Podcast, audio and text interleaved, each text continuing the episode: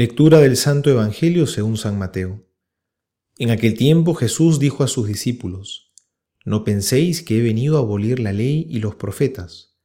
No he venido a abolir, sino a dar cumplimiento.